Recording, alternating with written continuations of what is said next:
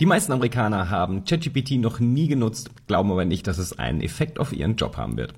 Die, die getestet haben, sind meist jung und männlich. Und genutzt wurde es vor allem zum Spaß oder zur Bildung. Und genau im ITK-Bereich und bei der Ausbildung, da sehen viele einen großen Einfluss. Die Ignoranz ist jedenfalls faszinierend, denn wenn man es nicht mal selbst getestet hat, woher soll man dann wissen, ob es den eigenen Job beeinflussen wird oder nicht?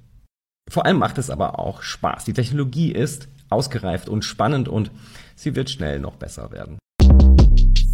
Shortcast Club.